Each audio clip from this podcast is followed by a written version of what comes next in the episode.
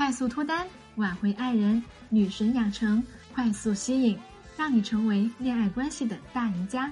这里是小魔女的恋爱术，教你让男人越来越爱你的秘密。嗨，大家好，我是恋爱小魔女，欢迎大家收听我的节目。每逢假期呀，身边的朋友都要出门旅行。平时工作繁忙，旅行本来是件放松的事情，可是有不少情侣在旅游过程中吵得不可开交，甚至直接分手的都大有人在。这个十一假期呢，我的一个朋友就和男朋友分了手，两个人在一起刚一个多月，正是感情升温的时期。开始的时候，大家都表示不能理解，气愤之下才得知，原来两个人一起出国玩了一趟。我的朋友说了一件小事儿。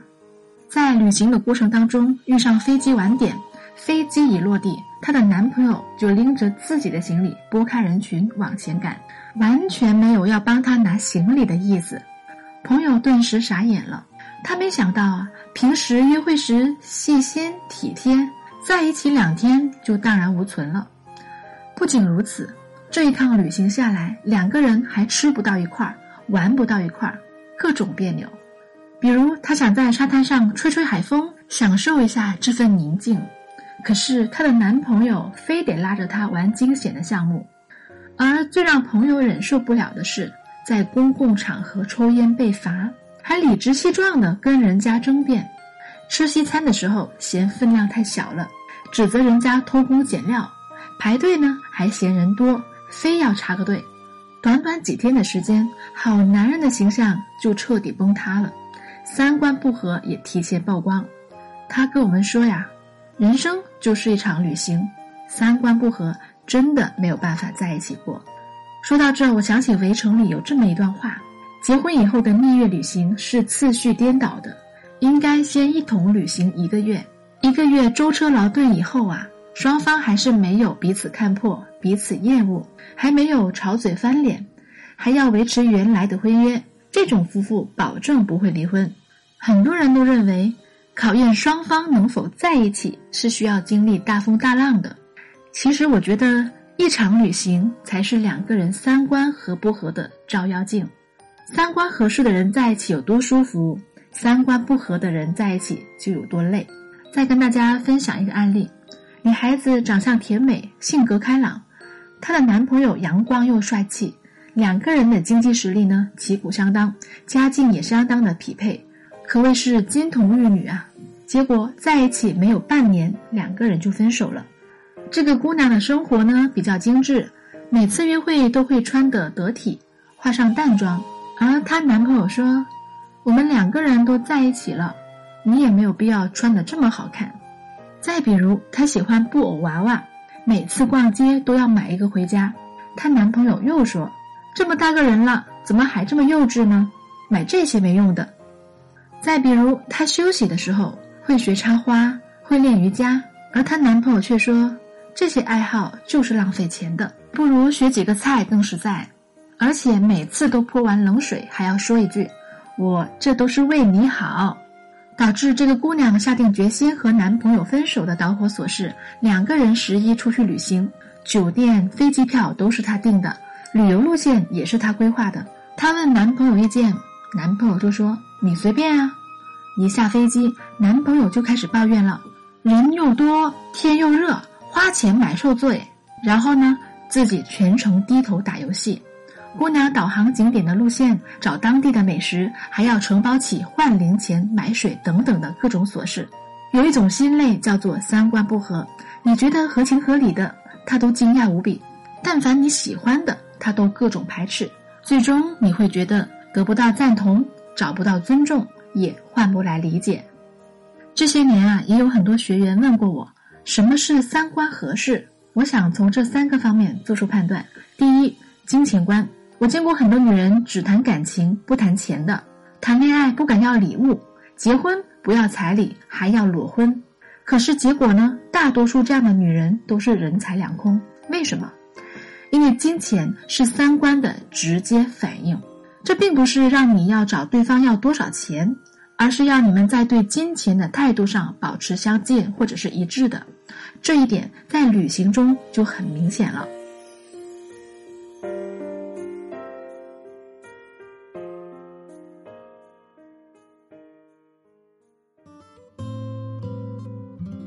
先说一个我的一个姐妹的故事她比较小资喜欢吃西餐喝咖啡看画展。可是呢她的男朋友是个 it 大宅男宁愿放假在家里打游戏，省钱又自在。两个人恋爱有三年，男朋友对她也还是不错的。可是她就觉得生活差异有点大，于是她趁着两个人都在放年假，想要策划一场旅行，想给感情增加和谐剂。万万没想到的是，这场旅行却让他们分道扬镳。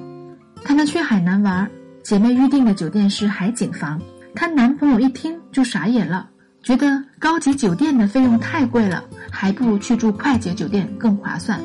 姐妹说呀，这个呢，她不用担心，住宿方面的费用她来负责。可是呢，她男朋友一路都沉着脸。到了酒店收拾妥当后，两个人一起去看景点。姐妹要拦出租车，她男朋友说呀，怕被宰客，非得拉着她去坐公交车。而且她男朋友还觉得景点的吃喝都很贵，自己在超市里买了一堆食物背着回去，两个人各自背着沉甸甸的书包挤公交车。姐妹觉得出来游玩的好心情全部都累没了。一场旅行涉及衣食住行各个方面，这就是婚后生活的缩影。旅行的疲惫也能还原一个人真实的状态。在旅行中不和睦的状态，恰恰也是能预见着彼此走进婚姻的不幸福。因为柴米油盐的日子绕不开金钱的存在，它关乎婚姻的质量，也会牵动你的喜怒哀乐。比如各种纪念日、节假日、彼此的生日，你觉得应该有鲜花和礼物和美食作为仪式感，但是男人却觉得完全没有必要，还不如在家做饭呢。比如出门逛街或者是换季，你觉得女人买一些漂亮的衣裳和鞋子是理所应当的，但是在男人的眼里，这就是败家党。又比如说，你拿到年终奖准备出国旅游，他却说人又多又疲惫，花钱还给自己买添堵。你觉得结婚女方找男方要彩礼是天经地义的，而他却认为你家这是卖女求富贵。甚至你认为在孩子教育问题上不能省钱，要从小培养孩子的竞争力，但是他却认为钱造就不出人才，你这是过分的溺爱。如果说两个人在金钱上的分歧太大，又彼此不相容，日子就容易过得鸡飞狗跳。一段好的感情必定先谈钱，但是不仅限于谈钱。第二点，兴趣爱好。可能很多人觉得兴趣爱好可能是不值得一提的小事，更不应该成为一段感情的牵绊。可是这些年，我身边有很多夫妻都是被玩不到一块所困扰。比如，女人休息的时候，她喜欢运动或者是搞点娱乐节目轻松一下，而男人呢，却喜欢宅在家里打游戏，要么就葛优躺。好不容易出去旅个游。女人宁愿多走几个国家，看看不同的风景，而男人偏爱往深山老林里钻。其实并没有谁对谁错，只不过是爱好不一样而已。现实中有很多女人都羡慕三毛和荷西的爱情，都说这样浪漫的爱情是两颗有趣的灵魂并肩同行的结果。三毛在书中写到，荷西支持他去沙漠那节里这样描述道：“等我给自己安排好时间，预备去沙漠住一年时。”除了我父亲鼓励我之外，另外只有一个朋友，他不笑话我，也不阻止我，更不拖累我。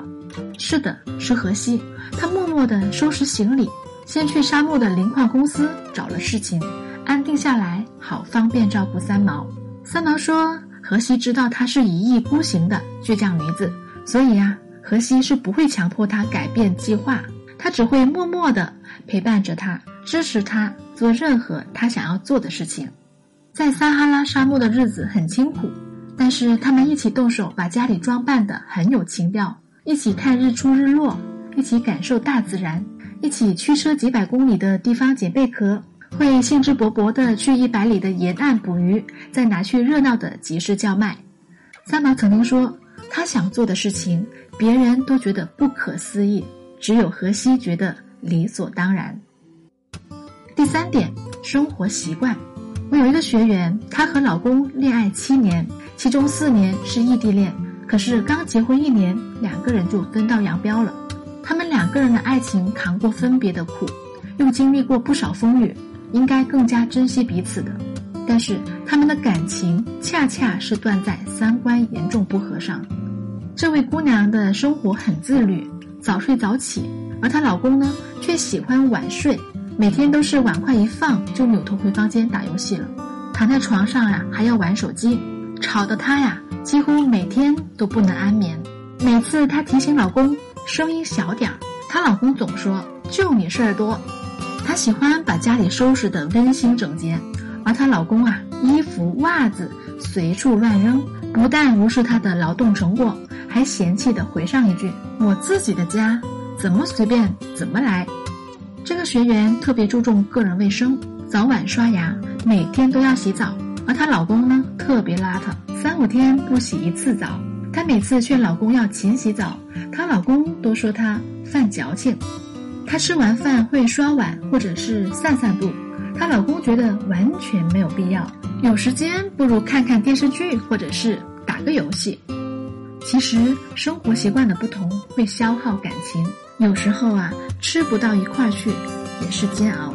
我见过一对夫妇结婚十来年就是吃不到一块去，妻子饮食清淡，而丈夫呢无辣不欢。要是啊这两个人在做饭的时候都能够顾及一下彼此的喜好，那么这日子也能够过得安稳和谐。可是这两个人谁都不顾谁，光是为了吃。就吵过无数次架，三观合不合其实很明显，旅行一次人就会原形毕露。三观不合呀，很难改变。但是我们还是要在选择伴侣的时候擦亮眼睛，不要被一时浪漫所蒙蔽，过度美化两个人的匹配度。当你发现和对方有种种的小差异的时候，一方面不要麻木的去接受，或者是压抑自己去忍耐，因为暂时的隐忍。只是对问题的遮掩，并不能解决实质性的问题。另外一方面，就是要给对方及时进行有效的引导，不是说让你态度强硬的去纠正对方的行为，而是要善于运用科学的理论，善于运用技巧，去找到一个合适你们的相处的方式，让彼此都感觉到很舒适。那么，要如何科学的运用技巧去引导男人以你喜欢的方式来爱你呢？